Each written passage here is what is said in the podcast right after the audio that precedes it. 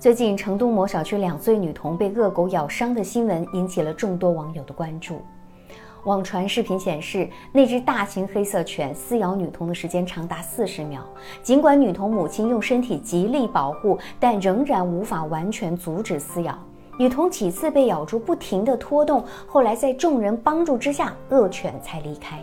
根据警方的通报显示，女童右肾挫裂伤、右侧肋骨骨折。虽然经过手术治疗，孩子的生命体征已经平稳，但是这起发生在自家门口的惨案还是让人胆战心惊啊！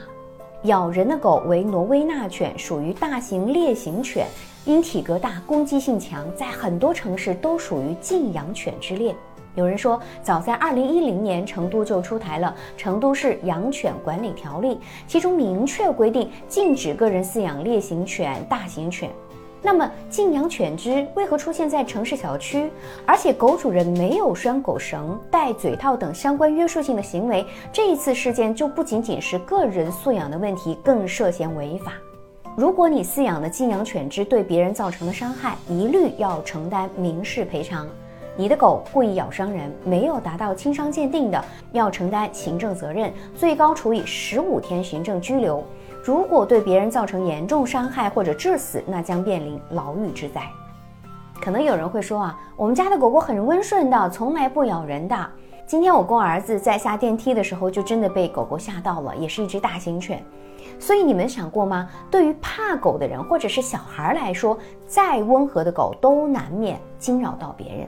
因为大部分的狗，它其实主要是靠鼻子去闻嗅的，去认识和观察世界。那么到了室外的环境，它出于本能，它就会对来往的陌生路人来进行闻嗅辨识。那这种近身的闻嗅，对路人，尤其是小孩来说，就是一种惊吓。那再温顺的狗，它也还是具有扑倒和追捕生物这种天性的。尤其是某些作为猎犬、牧羊犬进行强化培养的那些品种，更是喜欢追捕。而一旦有人因为害怕而奔跑，就会更加刺激到狗追逐的习性。那这样就很难控制别人不去打它，或者发生其他难以预料的事情了。所以，无论你的狗如何乖巧，说到底，它还是一只动物。是动物就具备它原有的兽性，就有不可控的因素存在。没有什么绝对不可能咬人的狗，只有能够被控制着不去咬人的狗。那么，一旦你决定养狗，拴狗绳、戴嘴套，随时跟在后面捡拾狗狗的粪便，这些基本的规则是每个狗主人都应该自觉遵守的。爱狗无罪，但养狗有责啊！请一定要牢记，不要让你的疏忽成为狗狗肆意行凶的帮凶了。